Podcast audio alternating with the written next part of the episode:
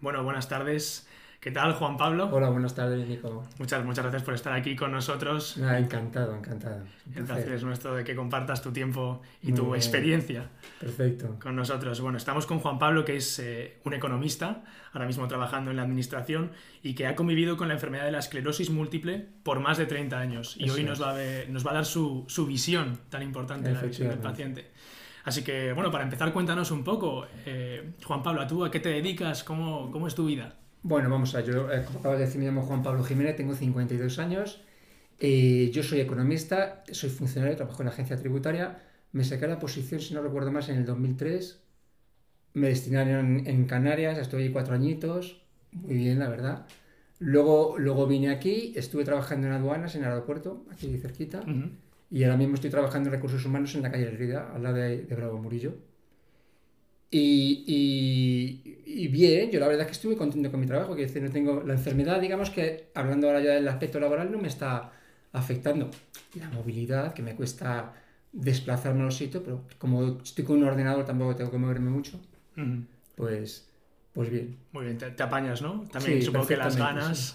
Claro, claro, claro. Que Y- las ganas no se han perdido. Hombre, empiezas con mucho más ganas cuando, cuando empiezas a, a trabajar, pero vamos, no se pierden las ganas, no, siempre tienes ganas de Qué bien, qué bien. Eso no lo he perdido. Qué bonito. Y aparte del trabajo, ¿qué más te gusta hacer? Pues mira, pues lo normal. Soy un apasionado del fútbol. ¿no? Soy, soy con mi hijo que vamos a la zona del Bernabéu de movilidad reducida. Sí. Soy del Madrid. Eh, me gusta ir al cine, al teatro, eh, la restauración en restaurantes, tal. Bueno, pues un poco lo que a todo el mundo, ¿no? Con- claro, con una importancia que luego a lo mejor incidimos, que es que siempre donde voy tengo que ver dos cosas. ¿vale? Que es el tema de la movilidad, es decir, si hay rampas, si los sitios son accesibles, Claro. etcétera, y luego donde hay un baño. Uno de los problemas es que como me me, que te- tiene que ser ir ya, ¿sabes? Claro, claro, O sea, claro. yo no puedo estar media hora, un cuarto de hora, porque es que, ¿sabes? Es uno de los problemas de esta enfermedad. Sí, sí. Yo creo que lo trataremos luego, ¿no? Sí, sí. Hablaremos más en detalle de sí. eso. Y bueno, me hace gracia que vayáis al Bernabéu teniendo el Wanda aquí al Ah, lado, ¿no? bueno, por desgracia tenemos el Wanda aquí al lado. Pobrecito lo del Atleti, no, pero sí, joder, se va. Además, es, no, es una desgracia porque es verdad, tú sabes la que se lía aquí. Uf, Tú imagínate que hubieses querido venir un día que hay partido, no hubieses podido. imposible. Porque no puedes aparcar. Está todo horrible. Entonces, sí es verdad que eso. Y yo me compré esta casa antes de que fuese el Wanda, que ya está, era el Sí. estadio olímpico. Es verdad. Luego pusieron el Wanda. Y bueno, pues ya habituándonos a ello. Sí, sí. En fin. Qué bueno. Pues nada, cuéntanos, eh, Juan Pablo, sobre tu enfermedad. Cuéntanos Vale. un poco la historia. ¿Cómo, Perfecto, ¿Cómo vamos te diagnosticaron? ¿Qué síntomas tenías? ¿Durante cuánto tiempo, no? Correcto, mira, te voy a decir cómo, cómo empezó. Si no recuerdo mal, eh, debió ser año 94-95. Lo primero que tuve fue parestesia, se llama, que es se me quedó dormida, Ajá. el, el lado izquierdo, creo que fue, sí, se me quedó dormido. Qué raro. Entonces, claro, fui al, esperé un poco y tal, y yo acabé yendo a neurología y me hicieron una resonancia magnética.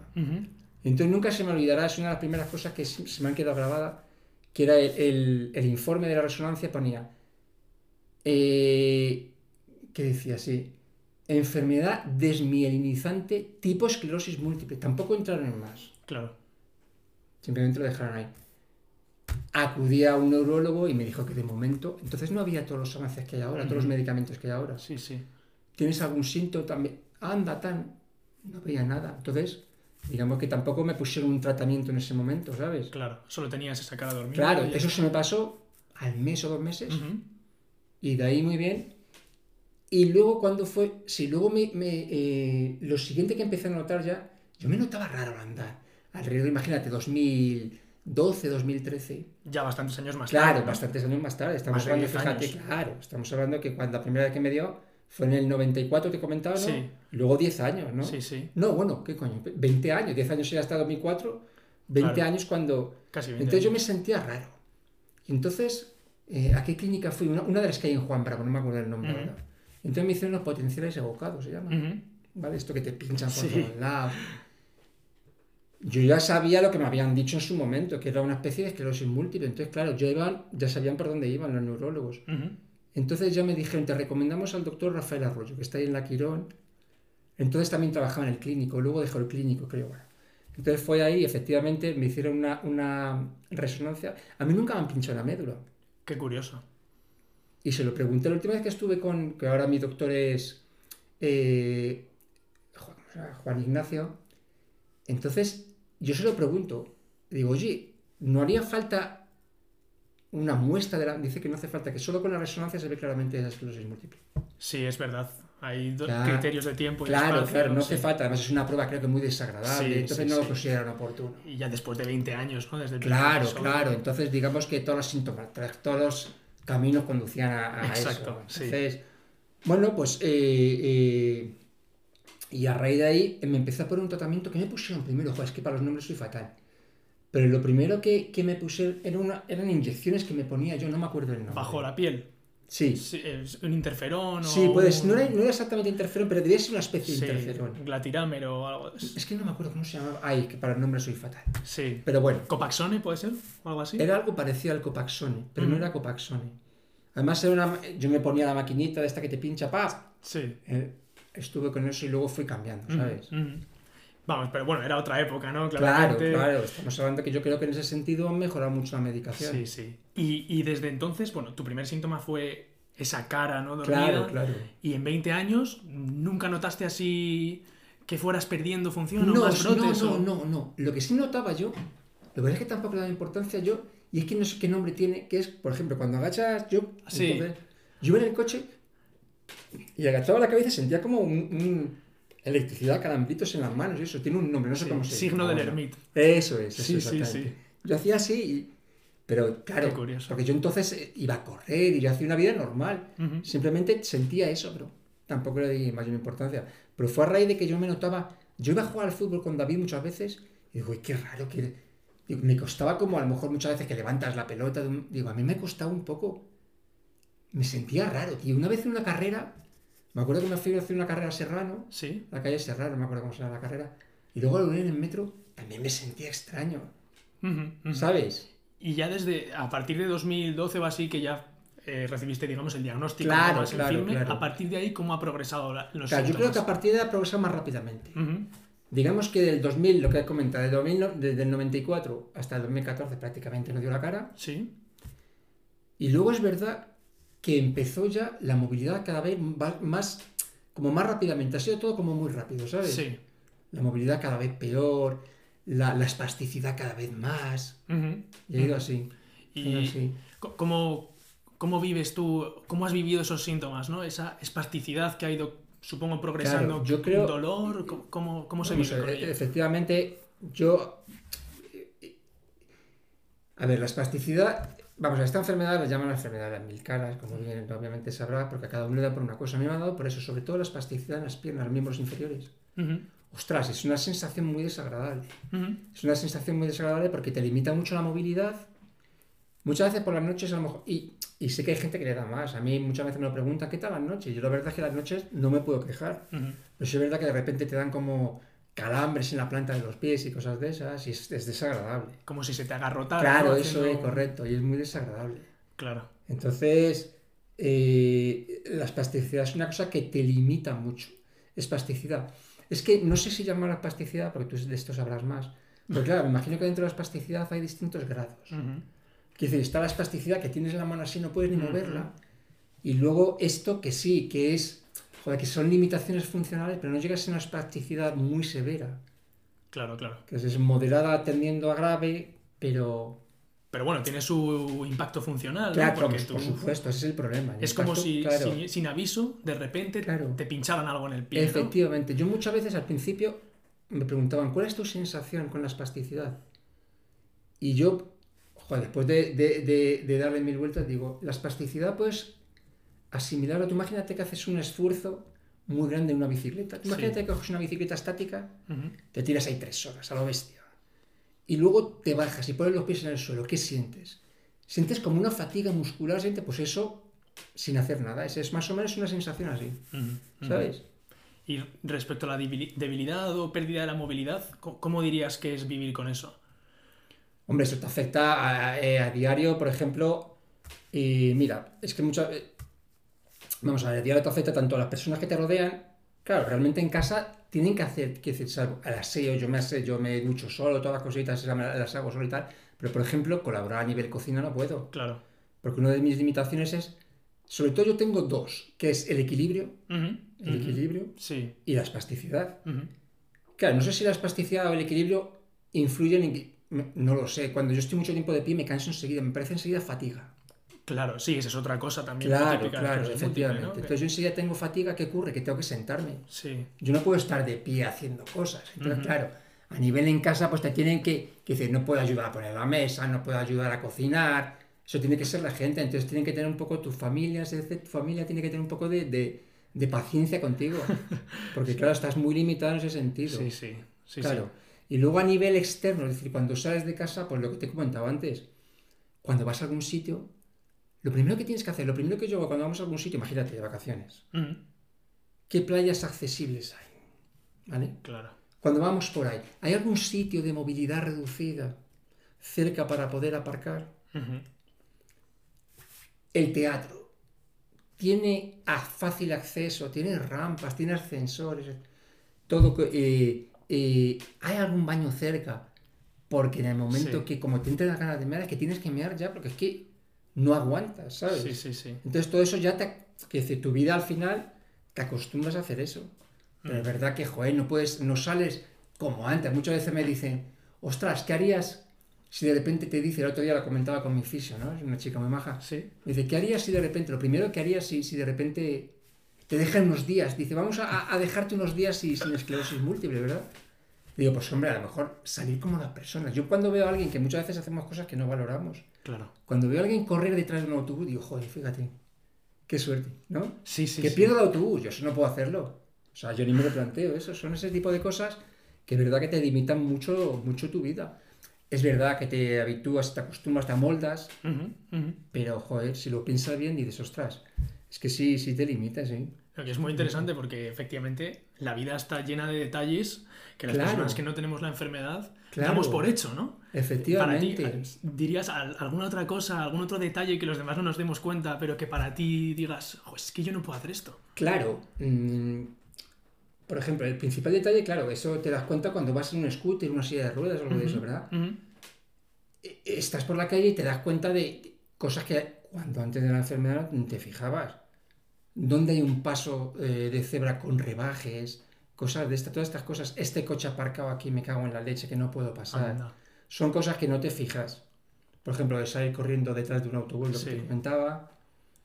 Son pequeñas cositas. eh, salir del coche y hacer algo rápido. No puedes. Son cosas que, que habitualmente estabas acostumbrado y tienes que cambiar el, el chip. Supongo que ahí tú tienes que hacer una labor de asumir que Claro, tienes claro, una nueva claro. rutina, Efectivamente. unos nuevos efectivamente. rituales de bajar del coche, de salir a la calle. ¿no? Esto tienes que asumirlo y es un proceso. Ujú, ujú. Es un proceso. Yo al principio me acuerdo que estuve yendo al psicólogo porque es un proceso. Es Claro. una de las cosas que había por aquí que para entrar en ellas, ¿sabes? Sí, luego lo hablaremos, yo creo, Luego más lo hablamos si quieres, sí.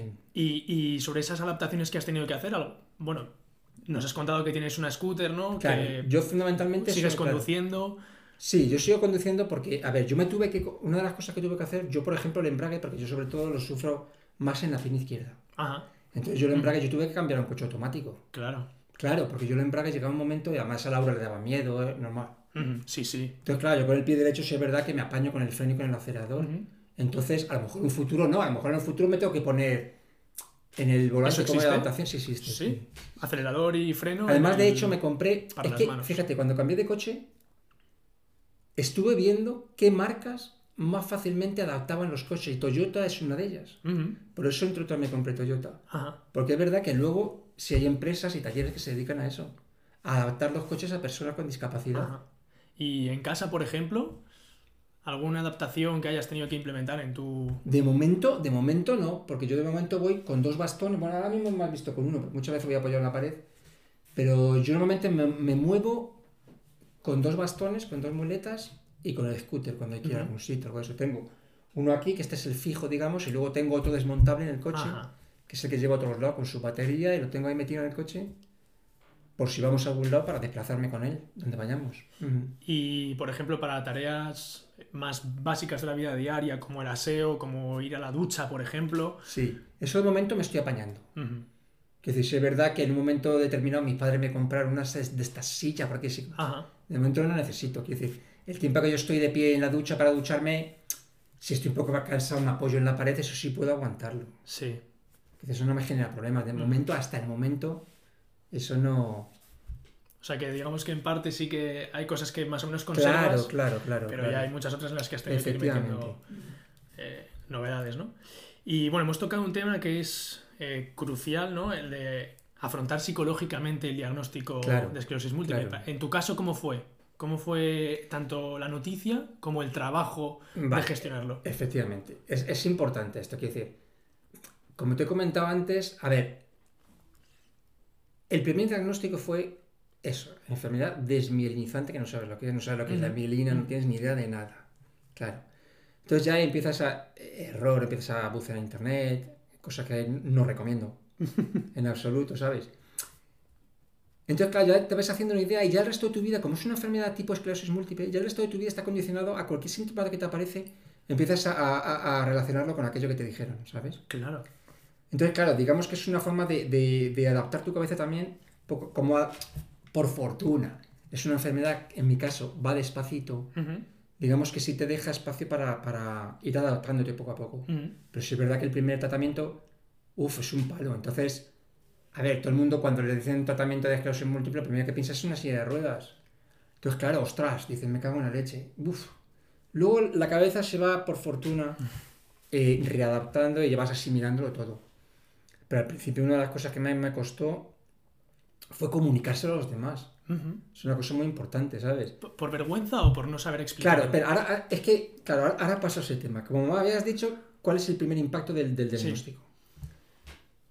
Vale, el primer impacto es jodido. Es muy jodido porque tus padres, todo el mundo, es un drama, ¿vale? Pero bueno, luego vas viendo porque entonces yo ahí sí recomiendo una labor, sobre todo, con el médico preguntarle todo lo que consideres. Claro, el médico también tiene una labor un poco ahí psicológica, es decir, Sí, decirte las cosas, no decírtelas de forma muy cruel, tampoco engañarte, pero decirte más o menos qué es lo que hay, que no todo el mundo evoluciona igual, que hay esto, que hay lo otro. Creo que es importante informarte, eh, aparte de a través de tu médico, en internet, pero no en páginas como Foro Coches, intentar, claro, intentar páginas, hay páginas serias, Sin duda. que hay páginas serias que no hace falta que sean eh, muy técnicas, Ujú. hay páginas serias que digamos que, que un poco te lo ponen en un lenguaje mucho más accesible, paciente, ¿sabes? ¿no? Claro, si fuesen muy, muy médicas, tal, nadie entendería nada. Y luego, sobre todo, yo creo que también es una labor importante intentar, con amigos que conocen siempre, oye, pues yo tengo un amigo que tiene esto, que tiene lo otro, Ujú, ujú, intentar informarte. Yo creo que la información es fundamental. ujú. Porque la información, aparte de, de que la incertidumbre te la calma bastante, yo creo que eso es un, un papel de cada persona que recibe un diagnóstico, e intentar informarse, informarse todo lo posible sobre la enfermedad. Ajá. Volverse un experto dra- casi. Claro, sin dramatizarlo, pero intentar qué te pasa, está pasando en tu cuerpo, qué es lo que tienes. Quiero decir, eso, yo creo que la manera de gestionarlo es eso, con información, que es fundamental. Entenderlo. digamos, Efectivamente. con realismo. Eso es, entender qué es lo que me pasa, por qué me pasa esto, qué está pasando en mi cuerpo, porque eso ayuda mucho. Sí. Ayuda mucho. Quiero decir, eso quita, quita dramatismo un montón de cosas porque efectivamente podría pasar, podría pasar, pero tú realmente con información sabes lo que te está pasando. Y te olvidas del qué pasará. Ujú, Eso, es una- eso es una cosa fundamental también. El poner un tope ahí al qué pasará. bueno, ¿Qué pasará? A todo el mundo nos pueden pasar cosas, ¿no? Sí, sí. Digamos Entonces- que ese sería tu consejo quizás Sí. para una persona que Claro, claro, diagnostiquen claro. ahora la esclerosis múltiple. Algo así como vivir al día y el futuro ya vendrá. ¿o- Correcto, el cómo? futuro ya vendrá. Que dice, no pienses en pasado mañana. Si ya no es aconsejable siempre hay que pensar un poquito, pero con una enfermedad, es verdad, es decir, yo, yo aconsejaría dos cosas: información, la máxima información posible, hacerte casi un experto, como tú decías, en, dentro de, de- de- de que somos gente que no somos doctor ni nada de eso. Entonces, intentar hacer toda la información que puedas recabar como, como paciente, obtenerla. ¿sabes? Y no mirar más allá, ir poco a poco, oye, ¿y, este, ¿y esto por qué me pasa y tal? Y si tienes alguna duda, pues consultarlo cada vez que vayas al neurólogo, etcétera. Ujú. Mm. Y, y eso que has mencionado de, de la vergüenza a la hora de... Ah, vale, ese es otro tema, bien, perfecto. Entonces, luego, eh, primero está esa fase, ¿no? Entonces, la, la fase, a ver, yo realmente sí tengo que reconocer que yo creo que me lo estoy tomando bastante bien. Yo he visto auténticos dramas personales, hay gente Claro. que no lo acepta, Claro. pero sí es verdad que hay una parte que a mí me ha costado mucho, que es con- que los demás sepan Porque al fin y al cabo, joder, no es que sea una que te minusvalores o algo, pero dejas de hacer cosas que antes hacías normalmente. Entonces digo, ostras, ¿y esto cómo se lo cuento a la gente? Porque al fin y al cabo, tus personas más cercanas, pues es que están ahí y te están viendo.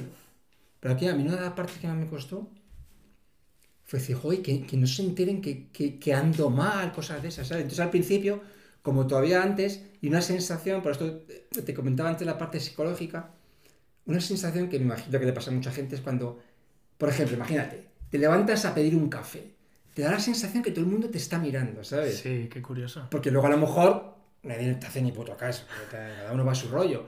Pero tú estás como intentando disimular una... Porque al principio empieza muy leve. Estás intentando disimular ahí una, una, una cosita que...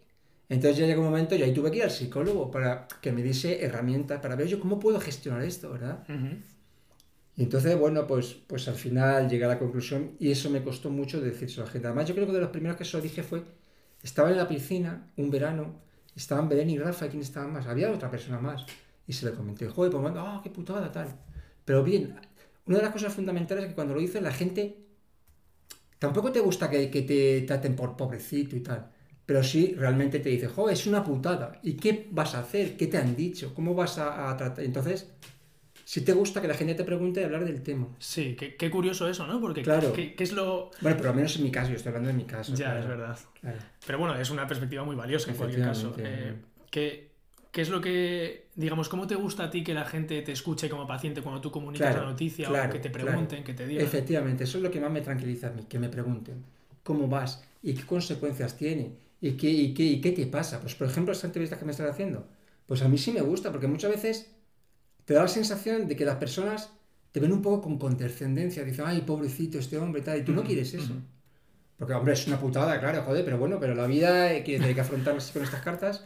Y si es verdad que me gusta que, que, me pregunten, oye, ¿y qué, qué, qué y cómo, cómo qué, qué, es lo que llevas mejor, qué es lo que llevas peor, cómo te mueves y tal? Entonces, sí, eso me gusta, eso me gusta.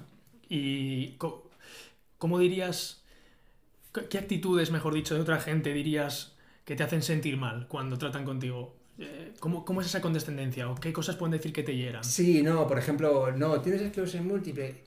Hombre, tanto como herirme, no hay nada que me hiera realmente, quiero decir, pero que me pueda sentar un poco mal. Pues que no, que, que, no, que no quiera. Tú te das cuenta cuando alguien no quiere hablar de ese tema. Porque, a ver, si está mucho tiempo, ya la gente lo sabe, sí. Claro. Pero sí me gusta que me. Eso es una cosa que me gusta. De, a lo mejor es como una parte de de, también me ayuda a un reconocimiento hacia mí mismo, ¿sabes? Sí. Pero sí me gusta y hablar de ese tema por eso, porque cuando yo explico, a también forma parte de, que yo estoy asumiendo mi enfermedad, ¿sabes?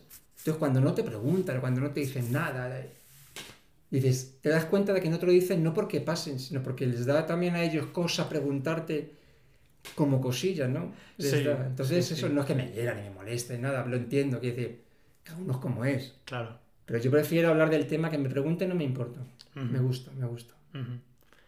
Muy bien. Bueno, y viendo que eres eh, una persona, digamos, tan positiva, ¿no? Psicológicamente respecto a la enfermedad, vamos, yo creo que sí. Mm. Eh, esto va a quedar casi un poco sesgado, ¿no? Porque hemos cogido un paciente que vive la enfermedad bastante no, Casi, que da gusto. Da palma, ¿no? Porque veo. No, fíjate que me, me, llama la atención que has dicho dos veces en relación a tu enfermedad por fortuna, ¿no? Es como que te quedas con la parte buena siempre, o lo que te conserva la enfermedad. Claro, creo que eso es importante. Quiero decir, en el trabajo psicológico que hay, tienes que, intentar buscar lo positivo. yo siempre digo que esto es una partida, efectivamente, te han dado X cartas, y tienes que entender, siempre hay descartas, descartes y puedes coger unas cartas mejores, ¿no? Y tal, pero para gestionarlo, pero Dice, mira, yo estoy jugando con mis limitaciones. Entonces, dentro de mis limitaciones, vamos a intentar hacerlo de la mejor manera posible. Conozco gente que la he conocido, que se niegan, a, se niegan a aceptar. Entonces, yo recuerdo cuando me compré el scooter, no este otro primero que tuve.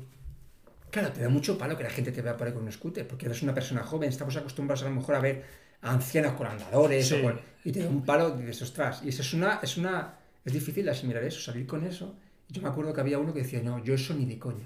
Prefería quedarse en casa. Digo, es una idea muy equivocada. Quiero decir, ya que tienes esto, vamos a intentar vivir lo mejor posible con esto. Porque o eso, ¿qué haces? Te cortas la pena, que que meterte en casa, enclaustrarte y meterte en una cueva es absurdo. Sí, sí, sí. Que tienes esto, bueno, pues vamos a intentar. Y eso también, y, y, eso también es consecuencia de muchas amistades que te lo dicen. Y entonces, tu familia, tu mujer, etcétera, Juan Pablo, vamos. Y entonces eso, cuando la gente te lo dice, claro, tú también haces una labor de, pues, joder, sí es verdad, tienen razón. ¿Sabes? Por eso es muy importante la labor de, de amigos, familia, o sea, que, digamos que te ayudan a eso. Ellos a veces eh, cumplen ese papel de tirar de ti un poco ¿no? y ayudarte a. Bueno, Juan Pablo, tú tienes estas cartas, tienes que jugarlas, ¿no? Claro, quiero decir, tú, eso es, eso es. Por eso es muy importante. Por eso es muy importante también la labor, la labor positiva de, personas que tienes alrededor. Porque mm. realmente, a ver, todos pues, eh, podemos tirar de nosotros mismos, pero si tienes una persona, un familiar, un amigo, que te dice ánimo, joder, venga, coño, si esto, pues eso te, ayuda mucho, es verdad que te ayuda mucho. Y bueno, luego también lo que, lo que has comentado, ¿no? Que la familia tiene que hacer una labor muy importante de adaptarse también a la enfermedad y de contribuir en casa con esas cosas que tú ya estás más limitado para hacer, ¿no? Claro, efectivamente.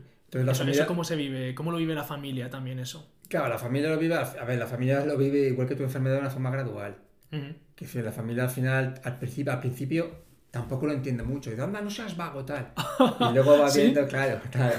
No, a ver, la verdad es que te haces también un poco perro. Es muy cómodo, ¿sabes? Muchas veces utilizo a mi hijo y digo, David, aquí vienes por aquí, tráeme un vaso de agua y tal. Es verdad, te haces un poco perro y gandul. Pero, pero hay una labor de apoyo muy importante de la familia. Que dice, la familia lo vive al principio como diciendo, venga, intenta tirar de ti, pero luego va viendo que efectivamente cada vez necesitas más ayudas. Entonces, yo me imagino que la familia al principio, y lo pensarán, dirán, joder, pues, que vamos a ayudar y tal.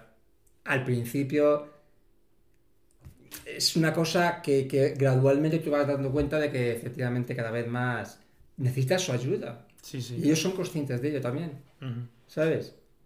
O sea, que son parte fundamental. Es, un equipo. efectivamente, tú lo dices, es un equipo. Es un equipo que cada uno tiene su misión, ¿eh? que es ayudarte a ti básicamente el objetivo final, pero es un equipo, es un equipo. Me gusta, me gusta eso, eso que has comentado, es un equipo, correcto, correcto. Y claro, tú has dicho que, claro, al principio los, eh, tus propios familiares no te entienden, ¿no? Y yo creo que quizá donde un paciente de esclerosis múltiple puede encontrar mejor esa comprensión es con otros pacientes. Claro. ¿Tú has tenido algún, alguna asociación? Claro, es lo, que, es lo que iba a ir. Es que es eso... Ves que esto es, que esto es para desarrollar mucho. Este, este es otro tema. Yo, por ejemplo, me ha ayudado mucho la fisio, la terapia ocupacional. ¿Por qué? Porque voy a la Asociación de Esclerosis Múltiple de Madrid. ¿Qué ocurre? Que allí ves a otras personas. Claro. Eso puede tener dos efectos, ojo puede tener dos, caras de esa moneda. La cara buena, que es que compartes tus, tus, tus miedos, tus expectativas, tus, tus frustraciones, etcétera, las compartes con otra persona que tiene lo mismo que tú. Pero la otra cara negativa es que estás viendo como otra persona, a lo mejor en estado más avanzado, está mucho peor, y dices, ostras, y si yo llego a eso, claro. Pero yo creo que al final, yo creo que la asociación de esclerosis me ha hecho a nivel psicológico mucho bien. Quiero decir, por eso el papel del fisio, del, terapia, del terapeuta ocupacional, es muy importante porque no es solo una labor física, es una labor también psicológica. Yo cuando voy allí, yo mientras estoy haciendo mis sesiones, yo hablo mucho con ellos. De hecho, yo muchas veces digo, y es verdad, al fin y al cabo los médicos te ven una vez cada tres meses, cada X. Y el que te está viendo prácticamente todos los días es tu fisio. Entonces él sabe de lo tuyo igual o más que tú. Claro, es verdad, es verdad. Que no es médico, pero Además es la asociación de esclerosis múltiple, es decir, estar acostumbrados a tratar con gente como tú. Sí, sí, que no es un fisio, claro, no es un fisio que trata eh, eh, cualquier cosa, es gente que está acostumbrada a cuáles son tus problemas, qué te pasa, tal. Entonces, yo creo que es una labor muy importante en eso. Desde el punto de vista psicológico, porque hablas mucho con ellos, hablas mucho con los pacientes que están allí, y de un punto de vista físico, porque claro, la fisio, yo creo que eh, la fisioterapia, yo, yo sí la considero que ayuda mucho. De hecho, uno de los grandes uno de los grandes bajones en mi vida fue la pandemia. Y estar tanto tiempo enclaustrado, ostras, a mí me afectó muchísimo. Claro. Dejaste de ir Claro. Tuve que dejarlo, cerraron todo. Tuve que dejarlo y, me acuerdo que la asociación cerró. Qué duro. ¿Cuánto tiempo fue? No me acuerdo. Varios meses. También voy a la piscina, terapia acuática también es muy buena. Sí. Yo creo que me ayuda bastante en el sentido que es verdad que cuando hago una sesión, sesiones, ostras, acabo machacado. pero luego al día siguiente te sientes mejor. ¿Sí? O sea, esa noche, ese día, cuando acabas, eh, eh, imagínate, en, la eh, terapia acuática, ¿no? Realmente la terapia acuática es una piscina, no es una piscina al uso que vas a nadar, es una piscina que tiene a lo mejor llega el agua por aquí y vas andando. Por la cintura más o menos, ¿no? Claro, entonces vas andando y puedes hacer cosas que no puedes hacer. Claro. Sí, porque te quita Claro, peso, ¿no? Y claro. tú te ves Claro, te mucho más mueves, libre. puedes, puedes hacer, por ejemplo, sentadillas, Sí, puedes ir, ir, ir andando el equilibrio, lo llevas mejor, puedes cerrar Ujú. los ojos y mantenerte en equilibrio, a la pata coja. Haces cosas que fuera de la piscina no haces. Ujú, ujú. Pero es verdad, cuando sales te duchas, de puf, te das una paliza en el cuerpo Sí. tremenda. Pero al día siguiente te notas como más sí, fuerte, más fuerte, o... más fuerte, ¿Sí? correcto. Y con mejor jolín, equilibrio. Claro, claro, yo, te notas mejor. Qué bien. mejor. Qué bien. O sea que está claro que la fisioterapia para, para vosotros A mí me ayuda bastante. crucial. Sí, sí, yo considero que sí. Y mejora vuestra función o la Sí, mantiene, ¿no? sí, sí, Porque sí. tú has dicho que cuando dejaste de hacerlo, empeoró, empeoró tu función, Sí, sí. empeoró tu espasticidad, tu De debilidad. hecho, yo noto, fíjate, una cosa que noto, cuando yo estoy mucho tiempo sentado, en la oficina que sea, ostras, cuando me levanto, uff, me nota bastante, me, me cuesta bastante ponerme a moverme. En cambio, cuando estoy haciendo cosas, o sea, yo prefiero hacer cosas y mantenerme dinámico, digamos, dentro de mis posibilidades, que estar quieto. Ujú. Estar quieto es lo peor que puedes hacer en esta enfermedad, para mí. en tu, claro, en tu Claro. caso. Bueno, yo creo que mientras puedas hacer actividad física Efectivamente, es yo muy recomendable. súper recomendable. Hasta donde puedas, ¿no? Sí, efectivamente. Con tus limitaciones, Justo. Es decir, yo no puedo ir a correr, no puedo hacer muchas cosas, pero sí puedo hacer otras poquito a poco que me ayuden a, a intentar mantener esa, esa actividad que es fundamental, tanto a nivel de cabeza como a nivel físico. Claro. Y ahora que hablamos de la fisioterapia, eh, bueno, cuéntanos un poco, eh, porque Ah, tienes un bueno, traje aquí especial que Sí, tiene es, unos es verdad, es verdad. Vamos a ver, este es un traje que la primera vez que lo vi, a ver, lo vi en, en el hormiguero, lo sacó por los motos, Sí. es verdad, diciéndolo que tal, la primera vez que lo vi, dice, oh, esta es la solución a mis problemas. A ver, cuidado, cuidado, ojo, ojo, ¿sabes qué pasa? Es un traje que, a ver, básicamente consiste en que son unos, son unos diodos eh, que transmiten electricidad Sí. y entonces lo que hace el traje se supone que es eh, activarte. Se supone que la espasticidad está en determinadas zonas. Entonces lo que hace es activarte mediante impulsos estímulos eléctricos, activarte los músculos antagónicos, puede ser, para que el otro esté mejor. Ajá. Entonces yo esto lo vi. A ver, cuando lo sacaron en la televisión, sale una persona hecha polvo y luego andando y tal. Esto no es así. Ya. ¿vale? No es la purga Benito, como te he comentado una Sí. vez. Es decir, esto, cuando yo me lo pongo, eh, las primeras horas, ostras, estoy muy bien, me quito un peso de encima. Yo muchas veces he llegado hecho polvo a casa, me lo he puesto, y jo, es como meterte una inyección de, de energía, es como ponerte de repente. A mí me, me- me ha hecho muy bien, y muchas veces me lo pongo a lo mejor por la mañana, y luego al día siguiente estoy algo mejor. Ujú. Yo me lo pongo cada dos días. Ujú. Bueno, lo que te comentaba, este traje lo vi la primera vez en el hormiguero, se llama Exopulse, creo que se llama. Exopulse. Y, y ah, solo había un sitio, es, es- me parece que es de Alemania o algo así. Solo había un sitio en España que lo estaban haciendo y estaba en Badajoz. Yo me fui una semana, tuve que estar un hotel una semana en Badajoz y lo estuvimos probando y yo al principio decía, no, bueno, tampoco me hace mucho, yo creía. Pero luego cuando vine, me vio mi mujer y yo y me decía, anda, Juan Pablo, mira, yo podía estar más tiempo de pie, me sentaba y me levantaba del sofá más erguido. Entonces me, acabé, me, me lo acabé comprando. Es verdad que es algo carillo, cuesta 8.000 euros, pero al final si, si los tienes, ¿sabes? Todo esto estamos Sí, hablando de claro. que si los tienes, pues te puedes comprar. A mí sí me ayuda bastante. Ujú. Sí me ayuda bastante. Qué curioso, yo ni lo conocía, ¿eh? Por No, eso creo que es interesante que hables de ello. Porque... Por eso creo que es más casi a nivel más fisio más que médico. Sí. O sea, no te va a curar. Bueno, pero- nada te va a curar, ¿no? Claro, no, no te, de momento por desgracia no hay nada que te cure, pero sí es verdad que puede ayudarte bastante. Como la fisio, la fisio no te cura, pero sí te ayuda. Sí, te sí. No, queda clarísimo que la fisioterapia es un pilar fundamental. Mm, mm. Y volviendo al tema del tratamiento médico, que es quizá con lo que nosotros los estudiantes de medicina estamos Sí. más familiarizados, eh, quería saber, desde la perspectiva de un paciente, cómo se vive el tener un fármaco de estos que hay algunos más leves, otros más potentes, pero todos tienen sus efectos secundarios al fin y al cabo, y Claro. también sus potenciales riesgos. Que Claro. tú tienes que vivir psicológicamente sabiendo que te pueden pasar ciertas cosas. Eh, ¿Cómo se lidia con Correcto. eso? Vale, bien. Vamos a ver, yo, yo ah, ah, cuando está esta pregunta, yo te puedo hablar de lo que yo utilizo. Yo utilizo tres fármacos fundamentales. Uno es un, un, relajante, un antiespasmódico, que es el Ioresal, el baclofeno. El baclofeno, eso es. Eso, ¿qué efectos secundarios? La verdad es que no tiene demasiados efectos secundarios. Es verdad que muchas veces estás, ostras, estás un poco que te duermes, pero se te pasa enseguida. No es, no es... ¿Cuánto me estoy tomando yo? Yo creo que me estoy tomando una pastilla de 25 al día. Ajá. 25 miligramos al día. Luego estoy tomando otra cosa que se llama mm, eh, Fampira. Sí, sí. ¿Vale? Fampridina. Eso, fampridina. Que, a ver, si no está relacionado con el potasio y la célula nerviosa, puede ser. Que impide que salga mucho potasio o algo de eso, ¿no? Y lo que, te lo, que te he comentado antes, cuando hemos estado hablando antes de, de, esta entrevista, que yo la fampridina al principio cuando empecé a tomar, ostras, noté, dije, joder, que para la marcha la verdad que noté mucho. Sí funcionó. Sí, sí, funcionó bastante. Lo que pasa es que luego te habitúas a ella y ahora no noto que mejore. Lo que, lo que sí noto es cuando no me la tomo. Claro, claro. Además es que noto enseguida. ¿Qué es lo que se nota? Joder, que estás mucho peor. Para la movilidad y todo eso, de repente dices... Porque yo tengo un, pastillero, ¿sabes? Con los siete días, claro, yo me tomo una por la mañana y otra vez cada 12 horas una por la mañana y otra por la noche. Entonces, cuando, cuando me noto, digo, se me ha olvidado tomármela esta mañana. Efectivamente, miro el pastillero y digo, y, la veo ahí la pastilla que se me ha olvidado. Porque es que se nota un mogollón. Es como que te pesa más el cuerpo. Claro, efectivamente, que estás más torpe.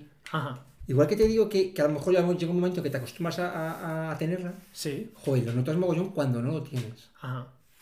Y bueno, digamos que estos dos fármacos, por suerte, en tu caso, pocos efectos secundarios y sí que has notado un beneficio, ¿no? Sí, mucho, mucho beneficio. Pero... Efectos secundarios, la, la, fampidina, yo creo que el efecto secundario principal que más... Alguna vez he tenido alguna infección, hace mucho que no tengo infección de orina, a lo mejor más, más de lo normal. Eso igual está también muy relacionado con, la terapia de mantenimiento, ¿no? En tu caso me has dicho que era el ocrelizumab, sí, que es un modulador del sistema inmune. Sí. Y claro, tú sabes cuando te, cuando te lo pone tú sabes que eso te puede aumentar el riesgo de infecciones. Claro, ¿Cómo, se vive con ese...? Claro, a ver, es lo, mejor es... ¿Cómo se vive con eso? Lo mejor es no... Ahí sí que es, es hacer una labor de no tener la, la, información la mínima necesaria, se puede ser. Ajá, Por al fin y al cabo es un inmunosupresor, ¿no? Entonces, claro, ¿qué significa un inmunosupresor? Pues que hay riesgos de cáncer, de no sé qué, un montón de historias. Entonces, claro, el clorizumab, pues es eso, ¿no? Entonces es mejor intentar ahí sí que hay una labor de no mirar más adelante, que decir, me lo tengo que tomar, me lo tomo. Ahora, ¿me está haciendo efecto? Pues no lo sé. No lo sé por qué, porque tendría que coger otro yo, no ponérselo, y decir a ese otro Juan Pablo, decir, oye, ¿cómo estás? Joder, pues estoy muy mal. ¿Ves? Si te hubieses tomado clolizumab, estarías mejor. ¿Cuál es el efecto de clolizumab? No lo sé.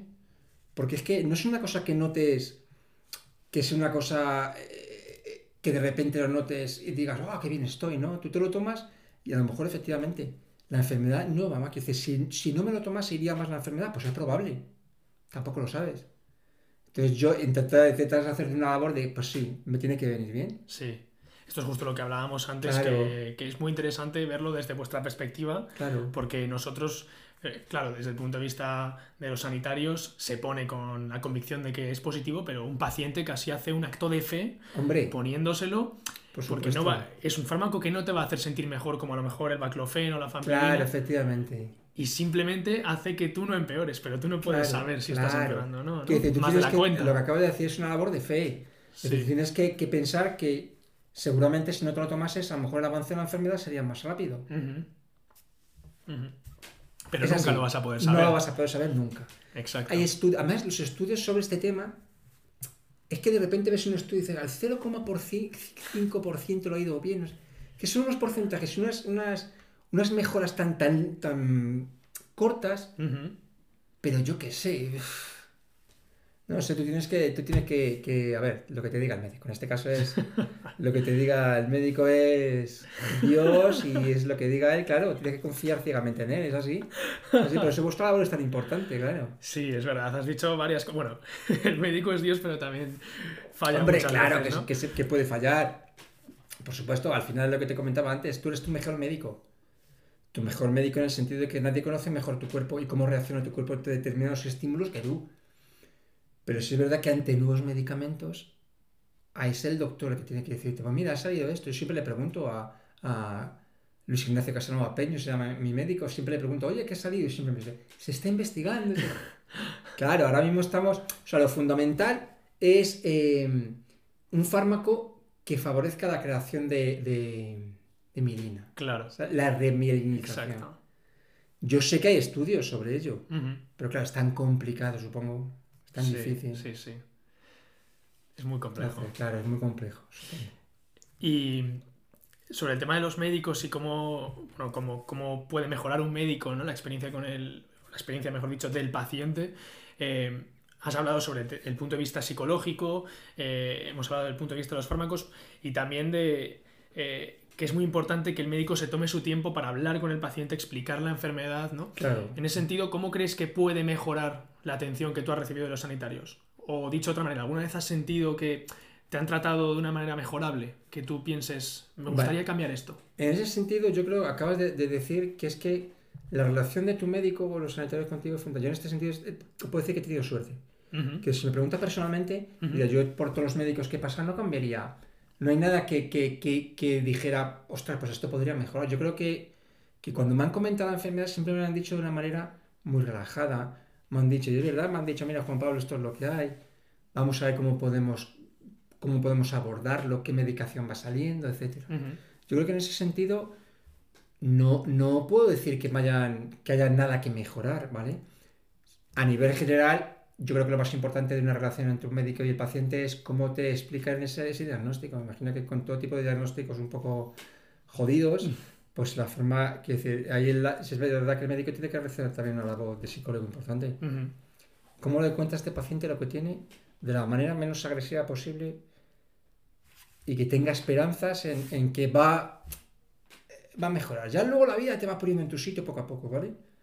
Pero en ese momento es fundamental cómo lo abordas a través de cómo te lo dice el médico. Ajá. Digamos que es importante que haya honestidad, que haya realidad, pero también esperanza, ¿no? Efectivamente. Realidad, los dos tiene que ser así. Porque si no, luego tú te vas a informar. Y si el médico eh, te ha contado una milonga, vas a decir, ostras, este tío. Claro, tienes la confianza en él, totalmente. Claro, efectivamente. Este tío que me está contando. decir, no, una persona que, que diagnosticas de una enfermedad de este tipo, tienes que decirla, decir la realidad, qué es lo que hay, pero que hay muchas, yo creo que lo fundamental es decir que, cada vez se está investigando mal, más, que eso y es verdad, sí. no lo estás engañando, y que, adelante, que, hay tratamientos y que, y que ver cómo evoluciona. Sí, sí, tú vamos, está claro que eres una persona muy positiva. yo, creo que sí, yo creo que es que no hay otra manera de, afrontar esto, ¿eh, Nico? Yo creo que hay que, que hay que hacerlo así, sí, efectivamente. Tú, ¿Tú crees que esta enfermedad te digamos, te ha aportado algo bueno, aunque sea en tu manera de reflexionar y de ver la vida? Sí, sí, yo creo que lo que me ha proporcionado sobre todo es empatía.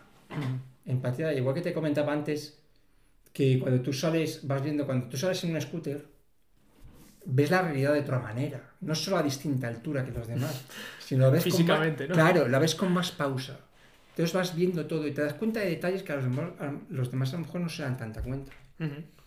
Yo, por ejemplo, antes no sabía, para los invidentes, tú sabías, por ejemplo, las rugosidades que hay en el suelo cuando se acercan a un paso de cebra. ¿Tú lo has visto alguna vez de esas sí, Sí, sí. Pues yo sí no me he dado cuenta, digo, cuando pasé por la cuta y paro, y es que están para ellos, para indicarles dónde están, ¿no? Creo, los pasos de cebra, etcétera. Te das cuenta de cosas, lo de los, los, los esto, ¿cómo se llama? Los rebajes de las aceras. Sí. Te das cuenta cómo están hechas las cosas, en qué se podrían mejorar, en qué no. Mira, me llama la atención, hace poco estuvimos el año pasado estuvimos en Dublín. Y aunque parezca una ciudad muy antigua, no te puedes ni imaginar lo accesible que es, de verdad. O sea, incluso la zona antigua de Dublín, cuando vas por la acera, en todas las esquinas hay un rebaje y puedes ir con el scooter perfectamente. Eso es muy importante. Por eso te comentaba antes que a la hora de viajar, a la hora del ocio, es básico saber dónde te metes, porque claro, tú no puedes ir a todos los lados. Tú no puedes ir a una selva a andar con el hacer senderismo. Entonces tienes que ver dentro de tus limitaciones dónde puedes ir. Entonces, por eso son cosas, detalles que te das cuenta que antes no, no ni te fijabas. Claro. Entonces, claro, lo que te hace hacer, volviendo a la pregunta, lo que te hace tener esta enfermedad positivo es empatía hacia los demás y ver también los cuánto capullo hay. Ahora, por ejemplo, lo de movilidad reducida, tío.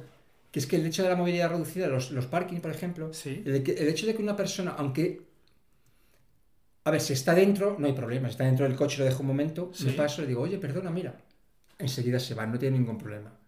Pero, por ejemplo, pues es fundamental la educación. Si alguien llega a un, sitio de movilidad reducida, pone los warning, enseguida vengo. Pero en ese momento que tú vas a aparcar, a ese momento te ha fastidiado. Porque claro, a lo mejor se puede ir dentro de tres minutos. Pero tú en ese momento que pasa ya no puedes aparcar ahí. Y yo creo que eso también enlaza con el tema de la educación, ¿no? Que es muy importante que la gente, la gente sepa nuestra situación para que, joder, tengan un poco de, vista y tal. Creo que es un tema muy interesante y lo vamos a tratar ahora mismo, pero me gustaría profundizar más en, eh, en la perspectiva que te da la enfermedad de la vida en general, desde un punto de vista más espiritual, existencialista. ¿Cómo crees que, que vives ahora la vida? ¿no? Cosas que antes a lo mejor dabas por hecho o que te preocupabas más por, yo qué sé, cosas como el estatus, el dinero, el tal. Y que ahora a lo mejor disfrutas la vida de otra manera. Claro, es, es, es importante. A ver, yo tampoco es que sea una persona demasiado espiritual ni me planteo mucho el tema, pero sí es verdad que lo que antes dabas importancia, lo que antes eran problemas, todo ahora lo ves a un nivel mucho menor. Es decir, todos los problemas que antes eran más importantes, y de, lo que antes te ponía nervioso, ahora no le das la misma importancia, lógicamente. Tienes un problema, para ti es muy importante. Entonces, Quiero decir, igual que esto, a lo mejor otra persona que tenga una cosa peor, un ELA, por ejemplo, ve la espasticidad como una chorrada.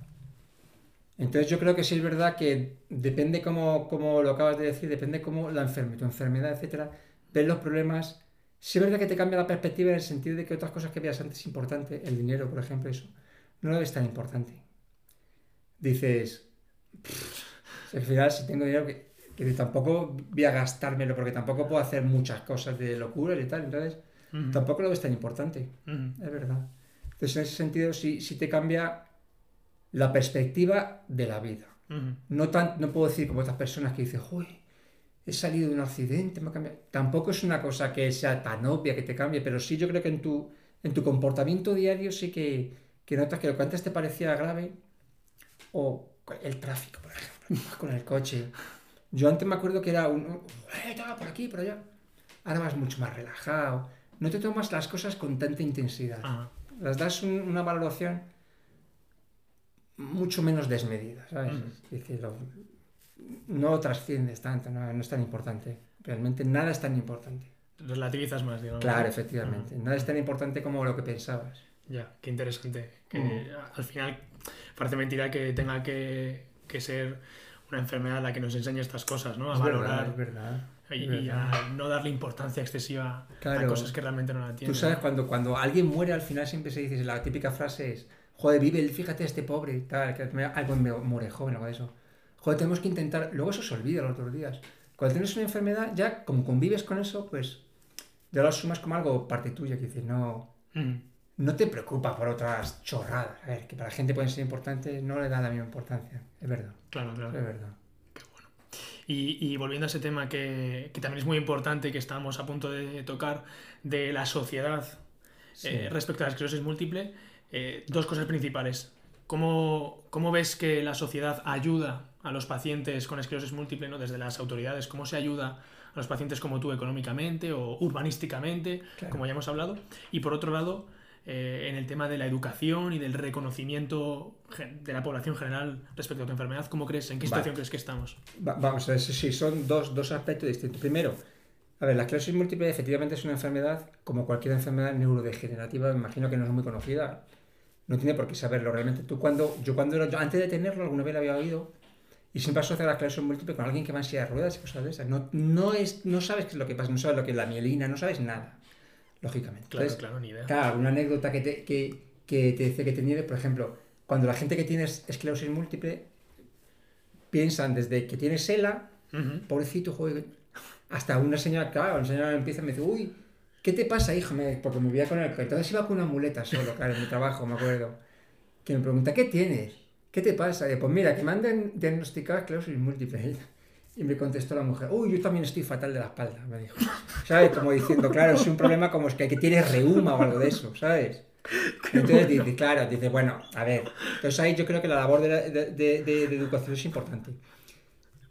No se trata de que todos seamos médicos, pero por eso te comentaba antes que cuando es muy importante la labor de difusión en los medios de comunicación, cuando alguien famoso tiene algo de esto, es cuando se hacen campañas, por ejemplo, a favor de ELA se han hecho muchas, es verdad, mismo como está el chico este Unzué, que está el hombre, el hombre con él y tal. O cuando hubo la campaña, la campaña aquella que hacía lo del hielo por el encima, de hielo, eh, ¿te acuerdas? Que era a favor de, la ELAC. Sí. Pues todo eso es verdad que, que, que, al final acaba llegando a la sociedad. Es una forma, nosotros también nos ayuda indirectamente, porque hacen que la gente conozca nuestra situación y, y al final te entiendan mejor. Eso es importante. A nivel institucional ayudas. Eh, la verdad es que ayudas económicas no hay mucho. Creo, que cuando te dan la discapacidad, luego en el impuesto sobre la renta y todo esto hay una deducción. Entonces, claro, supone que esa es la ayuda que hay, que te retienen menos. Pero ayudas así directas, sí es verdad que hay... La verdad es que yo tampoco tengo muy investigado eh, este tema. No me va mal económicamente, entonces tampoco... Pero creo que sí hay ayudas, por ejemplo, cuando quieres adaptar tu casa. Se ayuda, por ejemplo, la Comunidad de Madrid, si tienen los baños, si quieres adaptarlos, te dan ayudas sí, yo, yo, no veo mal las ayudas, las ayudas que hay. Decir, me parece que sí, que sí están. Que sí que las hay, ¿no? Sí las hay, sí las hay. Hay que investigar un poco, pero sí las hay. Pero la verdad que hay que hacer un poco de labor. Parece muchas veces también las asistencias sociales también te ayudan en eso. Las personas que trabajan en Claro, efectivamente, en la asociación hay una persona, ah, claro. alguna vez me ha pasado, te metes con un despacho y te dice, mira, esto es todo lo que hay. Y te dice, mira, por ejemplo, en el IVA tienes el 4% que si quieres comprarte un coche y cosas de estas. Entonces, sí es verdad que te das cuenta que hay ayudas. ¿Que podría haber más? Pues puede ser. Puede ser. Lo que sí les, llamaría la atención es que hiciesen más a nivel urbanístico. Creo que todavía hay mucho que avanzar en ello. Creo que todavía eh, no se dan cuenta que hay mucho. Tendría que ser todo mucho más accesible. Yo es verdad que lo veo difícil en algunos temas, a lo mejor de, accesibilidad por las aceras y tal, pero yo creo que se podría mejorar todavía algo en ese aspecto. Yo creo que sí. Hay muchos sitios que tú vas y ostras, no, no puedes pasar directamente. O sea, un escalón más grande de lo normal dices, es que ni entro aquí. Claro, claro. Entonces yo creo que a nivel institucional, a lo mejor sí, y creo que cada vez lo están haciendo mejor. Creo que hay leyes urbanísticas, no soy arquitecto, pero creo que ya se ha incorporado como obligatorio eso, el tema de la accesibilidad, que haya rampas, sí, que la gente creo que, que, que a cualquier edificio nuevo que, que, ya pueda acceder de cualquier manera. Creo que cada vez está mejor. Sí, ahora está más interiorizado, aunque todavía. Sí, pero todavía. Claro, falta, falta. Pero imagino que hace 30 años ser un desastre. No me quiero ni imaginar. Sí, sí, ahora es verdad que hay muchos sitios que ya tienen accesibilidad y hay una rampa y puedes ir tranquilo y te ayuda a la gente. Y, y volviendo a eso, la gente, la gente en ese sentido sí, suele ser muy. Te suele ayudar mucho, no hay problema. La gente en ese sentido Pensaba, oye, te echo una mano, tal. Porque es verdad que cuando yo veía, cuando yo iba, yo estaba bien, y yo veía a alguien con problemas, siempre te daba reparo. Dices, ostras, a ver si me va a, mirar mal o a decirme algo. A mí sí me gusta que me, que me ofrezca su ayuda. A mí es una cosa que No te lo tomas como condescendencia, no, no, efectivamente, sí me gusta. Al revés, como colaboración. Claro, yo como tengo asumido que tengo una, una limitación, incluso muchas veces lo pido. Yo voy a la panadería y muchas veces a lo mejor es una puerta de empujar y le digo a alguien que pasa, oye, perdona, mira, y enseguida la gente está dispuesta, pues vamos. O sea, en ese sentido, ¿crees que la gente...? Sí, yo creo que la gente es buena. Es buena en ese sentido, es buena por naturaleza y te ayudan. Yo nunca he, tenido en ese sentido ningún problema.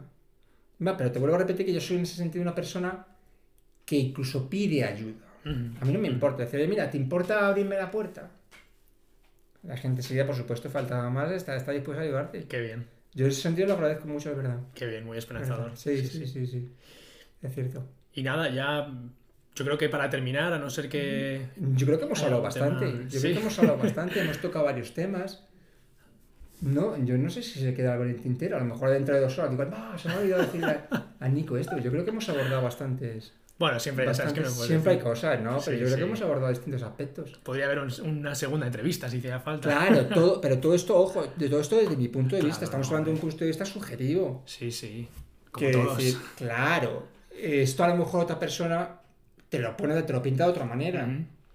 A lo mejor lo que has dicho antes del positivismo influye también en la forma de, abordar los temas. Sin duda, sin duda. Claro, a lo mejor si historias. claro, si se pregunta a otra persona. Pero yo creo que. Te cuenta aquí un funeral, no sé. Pero vamos, lo que hay que intentar, pues lo que te he dicho, yo creo que sí. Eh, eh, y la experiencia me dice que es fundamental la, la cómo abordar la enfermedad. la enfermedad.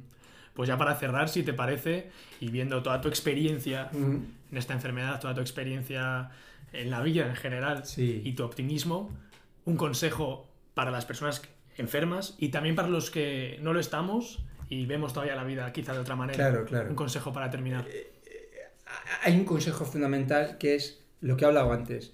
Intentar, que es muy difícil, saber lo máximo posible de todo lo que te rodea. Es decir, cuando veas a alguien que tiene cualquier limitación, cualquier cosa, preguntarte por qué, cómo le afecta a esa persona y cómo puedo yo ayudar a esa persona.